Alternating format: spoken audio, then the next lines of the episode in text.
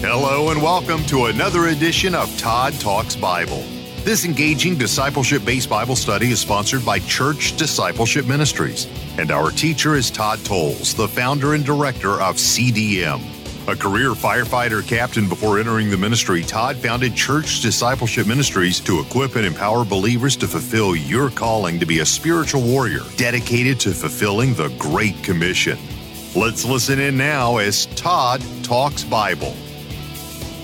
Hi, brothers and sisters. My name is Todd Toles, and I'm the director of Church Discipleship Ministries. And I want to welcome you to our discipleship program, Todd Talks Bible. And I have excellent news for any of y'all who are following along faithfully with these broadcasts. We are now on every major platform for podcasts. You can now listen to Todd Talks Bible on Apple, Google, iHeartRadio, Podchaser, Spotify, Stitcher, and Victory Radio.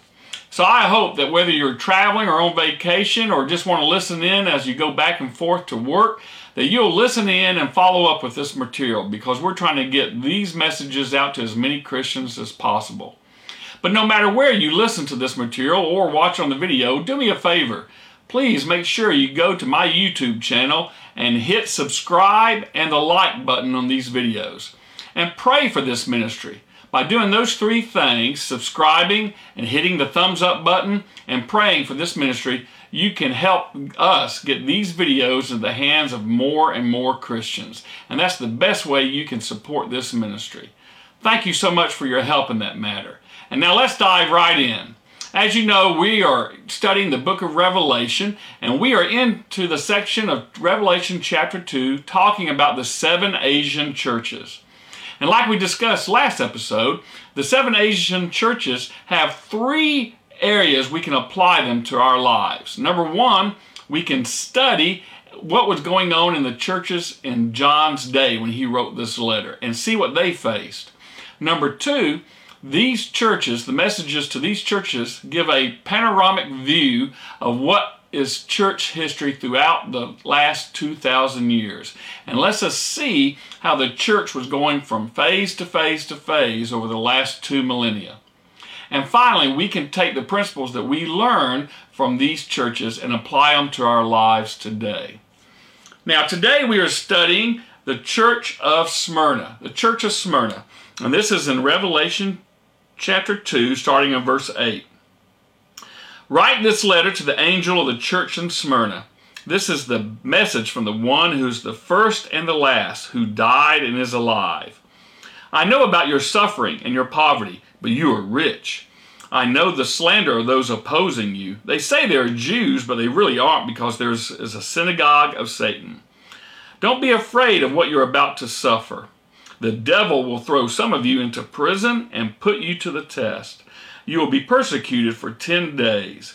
Remain faithful even when facing death, and I will give you the crown of life. Anyone who is willing to hear should listen to the Spirit and understand what the Spirit is saying to the churches. Whoever is victorious will not be hurt by the second death.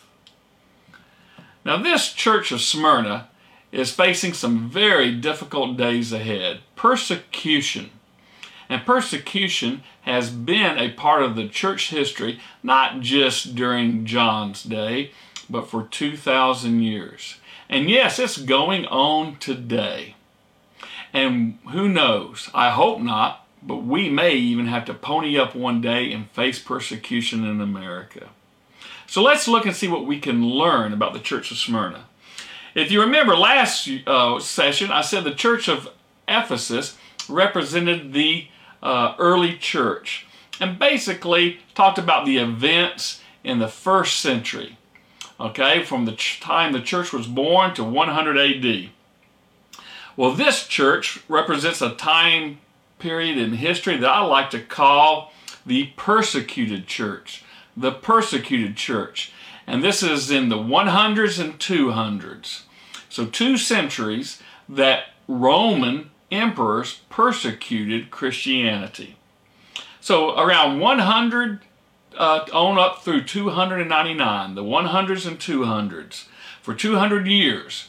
And this church represents that panoramic view of church history during that time.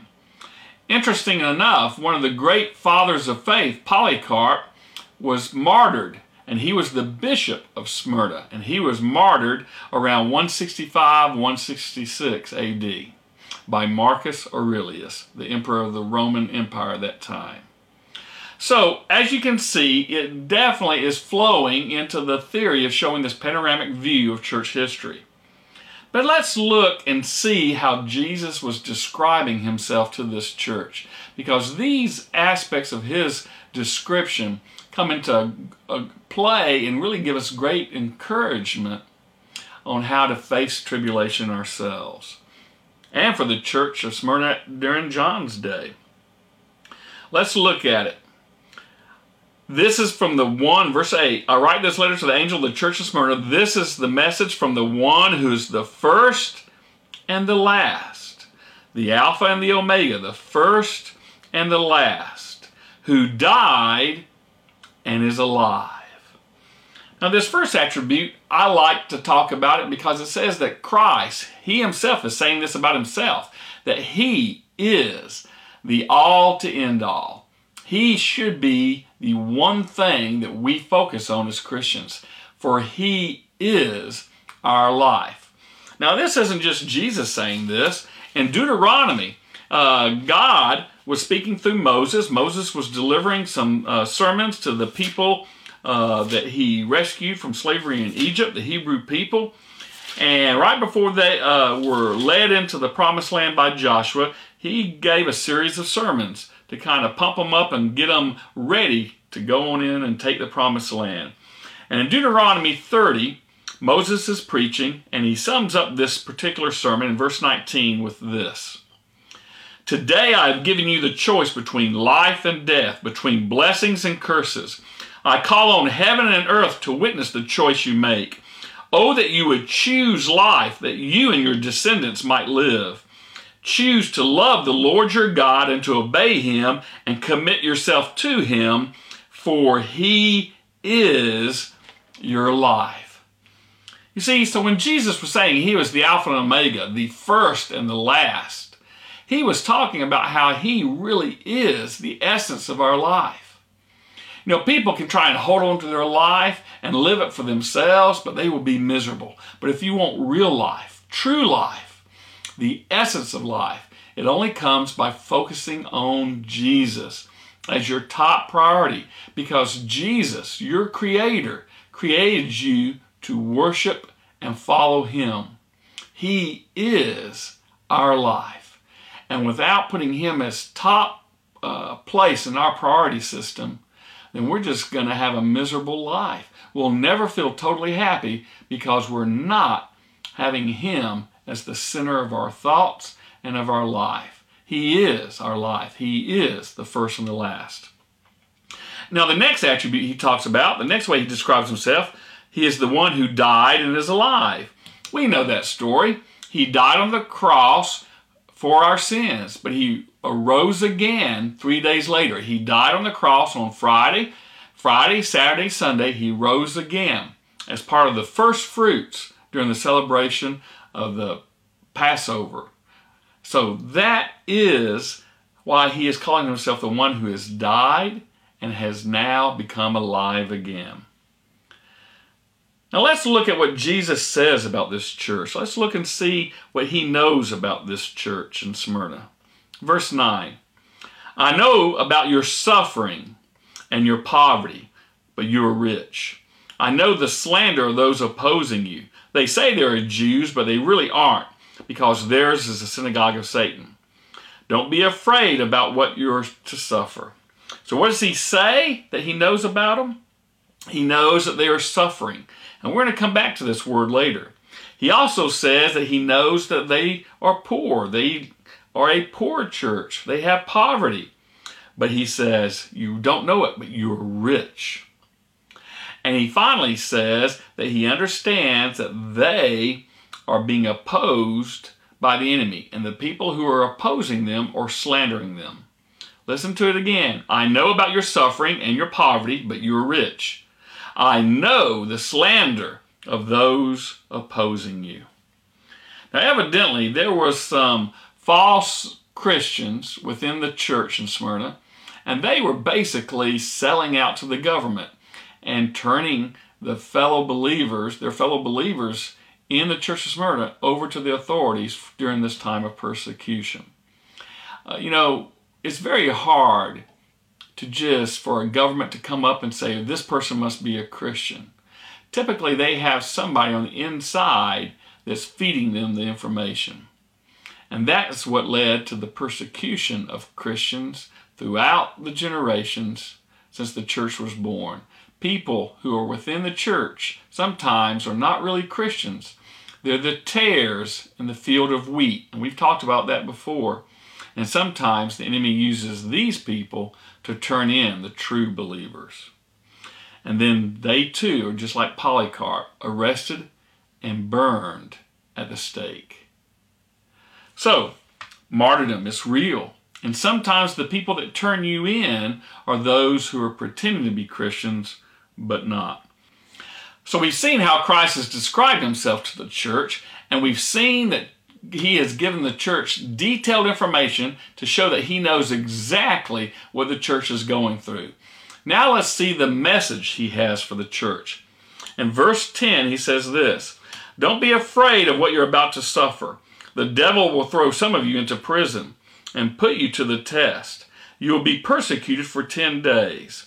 Remain, remain faithful even when facing death, and I will give you the crown of life." Now your translation may say, you will have tribulation for ten days. Uh, look at verse nine. The New Living Translation that I'm reading from says, "I know about your suffering." Your translation may also say trouble or tribulations there. The reason is, those are the exact same Greek word. Uh, My translation calls it suffering and persecuted, but mo- a lot of translations calls it tribulations. Now this Greek word is thalipsis, thalipsis, and it literally means to squeeze, to uh, put them in uh, affliction by squeezing. And what's interesting about this word, it's in forty over forty times it's used in the New Testament, and every time it's used, it's either talking about being afflicted with something or going through Christian persecution. You know, at one point he talks about how uh, his coming can be viewed uh, when Jesus died and, and he rose again on the third day. He told the disciples how you won't see me for a little while, but you will see me shortly. And it will be like a mother who is afflicted during childbirth. You'll be in so much pain, but then you'll see me and you'll rejoice just like she rejoices at the birth of her child. And so that is one case where it's talking about being afflicted. And there's a couple others, but the vast majority, the overwhelming majority of this word is referring to not just a physical affliction, but a persecution, being afflicted by governmental persecution for being a Christian. And this word is important to know, because a lot of people see that those older translations when it uses the word tribulation, and they get that confused with something else in the Bible, a time period called seven years of God's wrath, when God judges the world for seven years. And a lot of people call that the tribulation because of some authors in the sixties and seventies referred to it like that. But that's really not the correct term to call that. It's not. You see, the word is specifically talking about Christian persecution. Christian persecution. And that's the way it's used throughout the New Testament. It's not talking about a seven-year period of time. If you look through the different references, even in the book of Revelation, whenever this word is used, it's talking about persecution. Even in Revelation seven, verse fourteen. Even in the seven fourteen, listen to this. "And I said to him, 'Sir, you're the one who knows.' And he said to me, 'These are the ones coming out of the great tribulation.'" Now, a lot of people take that phrase, the Great Tribulation, and again, they think it's referring to the seven-year period of time that God judges the earth. and they equate that with the terms Great Tribulation, but that is incorrect. So I'm going to teach you some vocabulary today. In the New Testament, whenever you see the word tribulation, it is not referring to this seven-year period of time. No, indeed. Every time it's used, every time this word, thlipsis, is used in the New Testament, it's talking about some type of suffering, and the vast majority of it is suffering or being afflicted through persecution for their faith. So thlipsis is referring to Christian persecution, not that seven-year period of time where God judges the earth. So what does the Bible call that seven-year period of time where God judges the earth? Well, the vast majority of it in the Old Testament is referred to as the Day of the Lord. The Day of the Lord is referring to a great time of peace, but also preceded by a lot of uh, distress and affliction and pain. And we'll talk about that later in a more appropriate time in our study. But that's one way the Bible refers to this seven-year period of time, as being part of the Day of the Lord. But another specific way of just talking about that seven-year period is in the book of Jeremiah. Listen to this. Jeremiah thirty, verse seven. How awful that day will be! None will be like it. It will be a time of trouble for Jacob. He will be saved out of it. A time of trouble for Jacob. He'll be saved out of it. And the Septuagint, which is the Greek, transli- tra- Greek translation of the Hebrew Scripture in the Old Testament, uses the Greek word stenos for this word. And stenos re- refers to a narrowing or a straightening. Uh, it's the same word that's used in Matthew chapter seven when Jesus says, narrow is the gate that leads to heaven. And, you know, narrow is the path. So this word stenos is what the Old Testament, what the people who translated the Old Testament from Hebrew into Greek used to describe this seven-year period. It's considered a time of Jacob's trouble. Some translations, like the New American Standard, may say the time of Jacob's distress. But most translations say the time of Jacob's trouble. Now, this time of Jacob's trouble is talking about something that goes on for the nation of Israel during a seven-year period, or what's commonly called the Day of the Lord. The Day of the Lord. And that's why it says, how awful that day will be. None will be like it. It is a time of trouble for Jacob, but he will be saved out of it, or a time of Jacob's trouble. Jacob's trouble. So when we refer to that seven-year period of time in this study, from now on I will be calling it the time of Jacob's distress, or the time of Jacob's troubles, the seven-year period of time. Do not confuse that with the word thlipsis, which means persecution or tribulation, of Christians being persecuted. They are not the same thing. And that is the most common mistake people make when they study the book of Revelation. They confuse Christian persecution as only happening during this seven-year period of time. But the Bible says that's not true. In fact, Jesus was telling this church that they were going to have ten days of persecution. And we'll talk about that in a second. But obviously, they're going to go through persecution, so it had nothing to do with just this seven-year period of time called the time of Jacob's trouble, or the time of Jacob's distress. So persecution has gone with Christians for two thousand years, and we will always have to face it. We always risk it.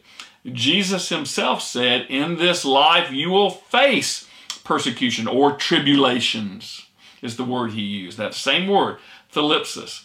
In this life you will face tribulations or persecution, but take heart, I have overcome the world. So don't equate those two things. Christian persecution is different than the seven-year period that's prophesied in the Old Testament called the time of Jacob's distress. Now, what's interesting about this time of Jacob's distress, there's another verse in Deuteronomy that refers to it. Listen to this. This is the New American Standard I'm quoting, Deuteronomy four, verse thirty. When you are in distress, and all these things have come upon you in the latter days, in other words, in the last days, you will return to the Lord your God and listen to his voice. And here, the Septuagint does use the word thalipsis, but in the context, it's obviously specifically talking about a time of trouble or persecution of the Jewish people. And it's through that time, that seven-year period of Jacob's trouble, that leads them from in these last days of not believing in God, but returning to the Lord God and being saved. Now that's just a brief outline of and understanding of that word, tribulation. It's kind of your vocabulary uh, assignment for today. But don't get confused by it. We'll come back to this again and again. But just remember this. When the Bible uses the word tribulation throughout the New Testament, it is not talking about that seven-year period of time. It's talking about persecution that all Christians may face. Now let's go back to the uh, church of uh, Pergamum, excuse me, the church of Smyrna, and let's see how this church faced persecution. Again, in verse ten, the message he gives to this church is don't be afraid about what you're to suffer. The devil will throw some of you into prison and put you to the test. You'll be persecuted or go through tribulations for ten days. Remain faithful even when facing death, and I will give you the crown of life. Now, what's this ten days referring to? Well, it could be several things. We don't know exactly everything, but let's let's look at it from the three different ways of interpreting uh, the passages to the seven churches. Number one, could it be relating to a short time period uh, that of persecution just for the church of Smyrna? Absolutely. It could be just real ten days or maybe ten years, who knows? But a short time period of persecution just for the people who were receiving this letter from the Apostle John when Christ dictated it to him and said, deliver it to them. So, this was probably part of the uh, persecution of Trajan, a Roman emperor that started around the turn of the century, around the year one hundred or so, persecuting Christians. And this could very well be what it was talking about. Or maybe it was talking about a series of persecutions this church would have to go to. Remember, in around one sixty-five, I told you, Emperor Marcus Aurelius had Uh, the bishop of Smyrna, whose name was Polycarp, burned at the stake, and he was martyred. So yes, absolutely, it's telling the church that they have to prepare for coming persecution, specifically in their church, in their lives, that was reading that letter at the time that John wrote it. But also, this ten days could be used to, as part of the panoramic viewpoint of the church history. It's interesting to note that there were about twelve Roman emperors, twelve Roman emperors that passed laws and persecuted Christianity. twelve of them. But what's interesting, two of them happened before this letter was written. The first one was under Emperor Nero around sixty-four to sixty-eight A D. The second one was Domitian. And it happened around from eighty-one to the year ninety-six. And remember, it was around ninety-four, ninety-five, ninety-six or so that the Apostle John had been exiled to Patmos as part of the, the persecution from Domitian. And that's when he got the vision and wrote the book of Revelation. So after this book was written, only ten emperors throughout the next two hundred years caused Christian persecution. Only ten more emperors. And it started with Trajan.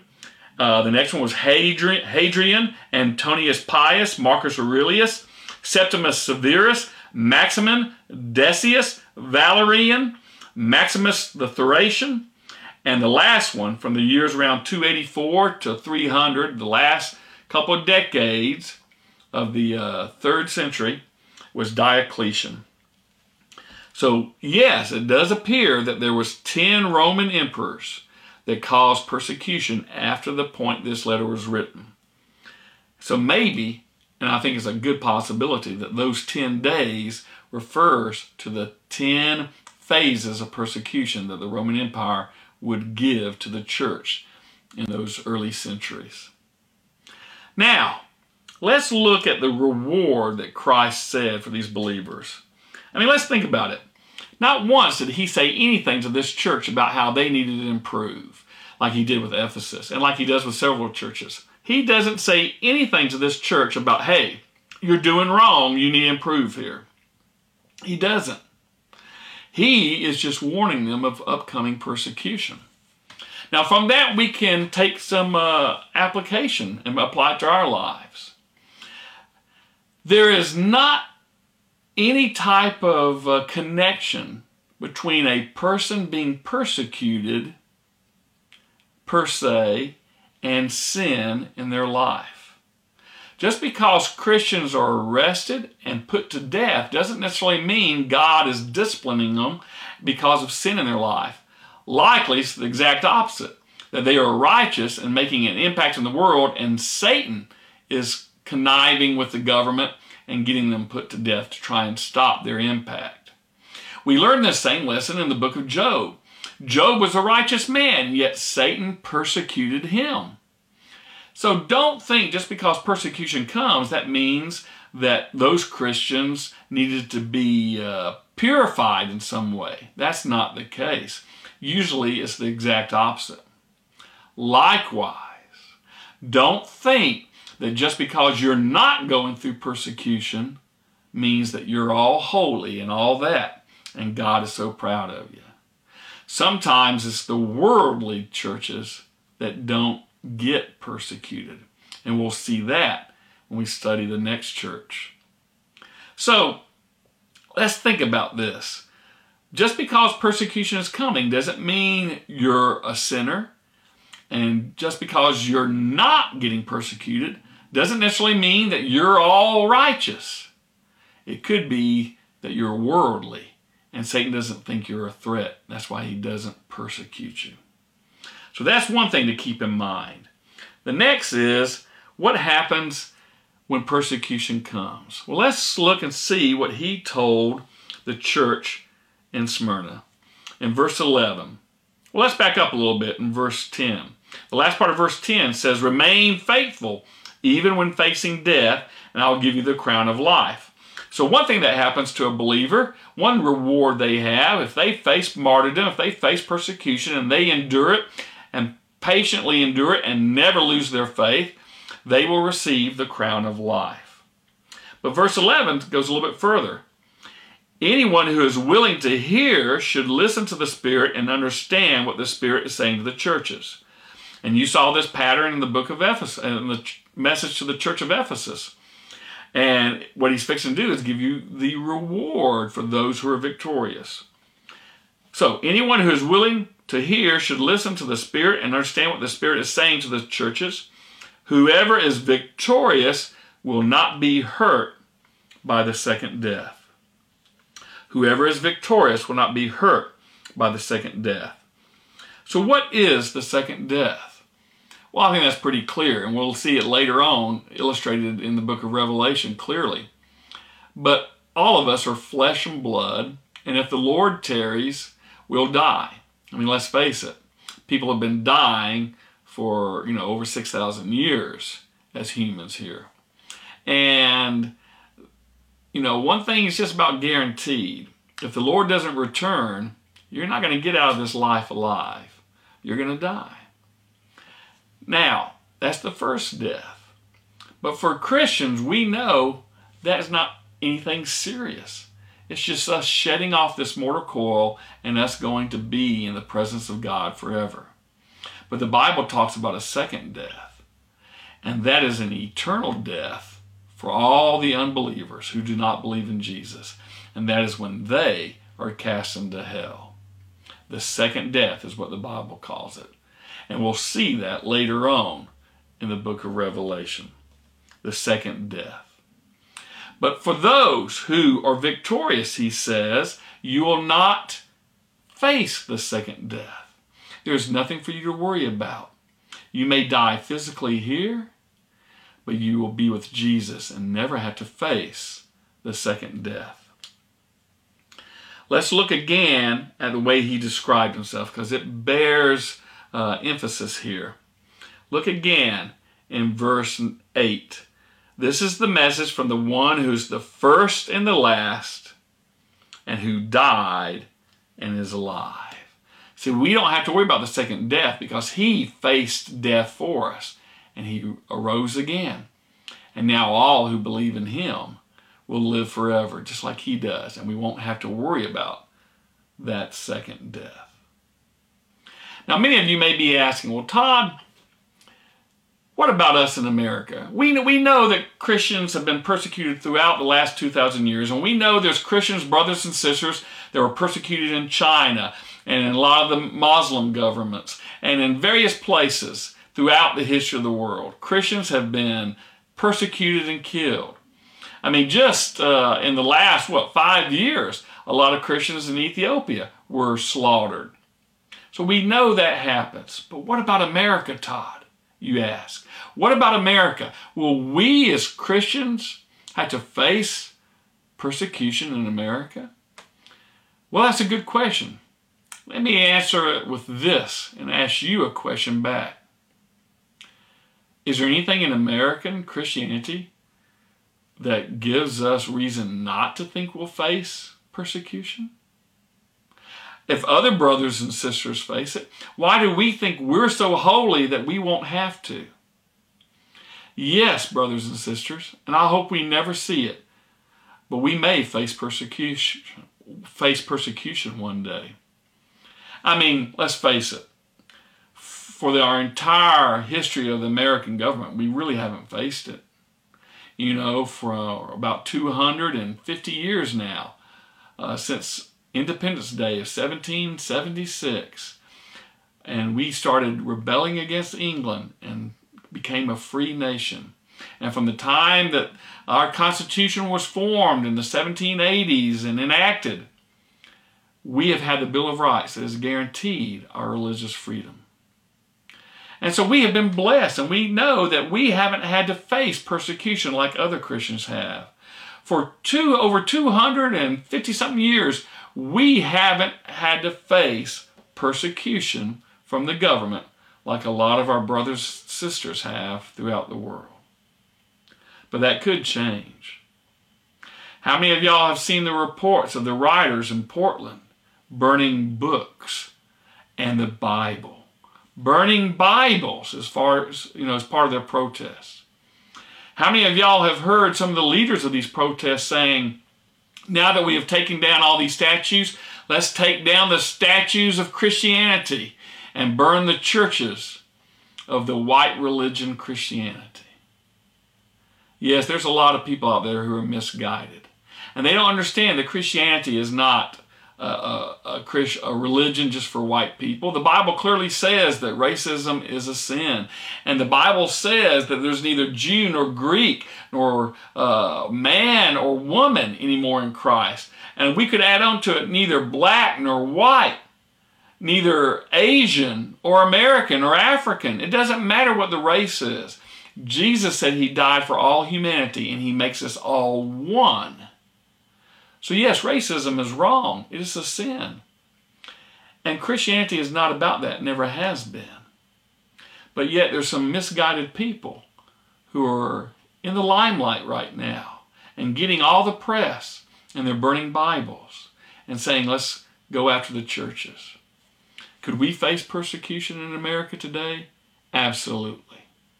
Absolutely. But how do we stand up against it? Well, number one, I think the best thing to do is to realize that it is a possibility.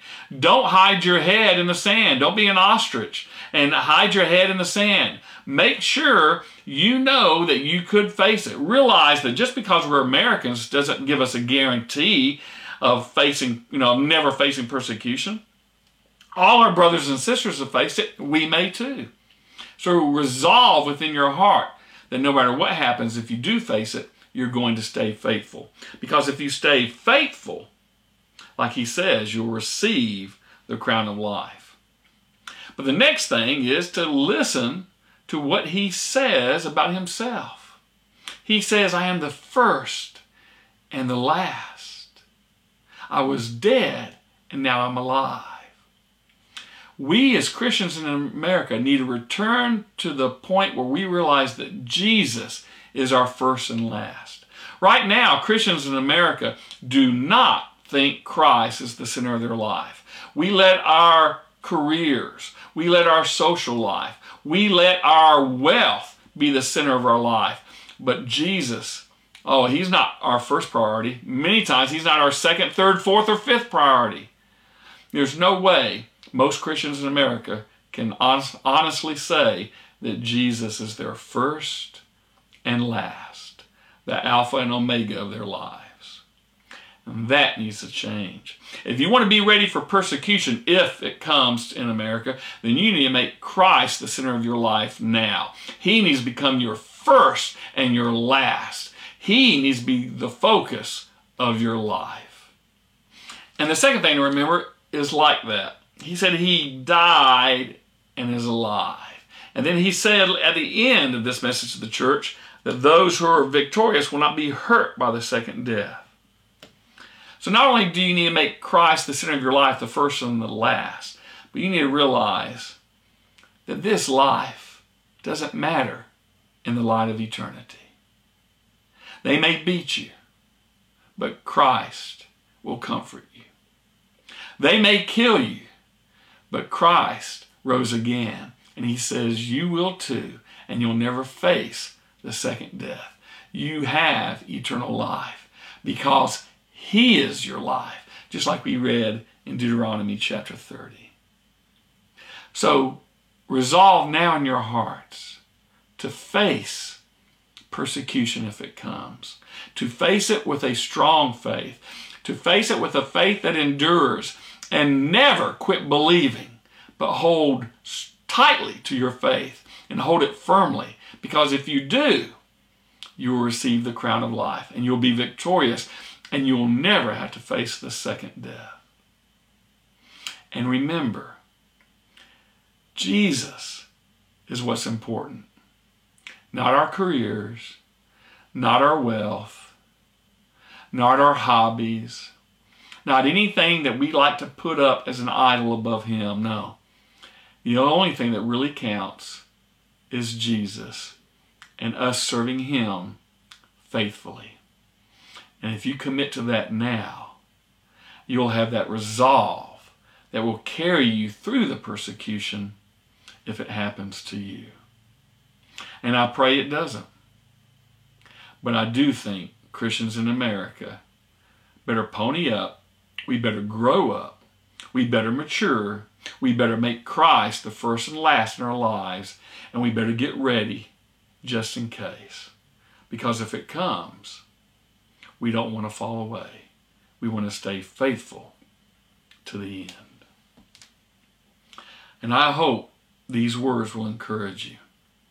Jesus, the author and finisher of creation, the author and finisher of our faith, the first and the last, the Alpha and the Omega, the one who overcame death, is our King and our Lord. And I guarantee you, if persecution comes, he will lead you through it, and he will walk with you day by day as you persevere. And that is something to be encouraged about. And that is why the church of Smyrna was able to face the persecution they went to. And that is how we can face it also. So until next time, keep your eyes to the sky and read your Bible. Thank you for listening to Todd Talks Bible, sponsored by Church Discipleship Ministries. For more information, please visit church discipleship ministries dot com or check today's show notes for the link. Our teachings are also available on YouTube. Simply search for Todd Talks Bible. I'm Brian Race, encouraging you to subscribe to this podcast so you'll never miss an episode. Also, consider sharing this timely teaching with someone you believe needs to hear it. Until next time, may the grace of the Lord Jesus Christ and the love of God and the fellowship of the Holy Spirit be with you all.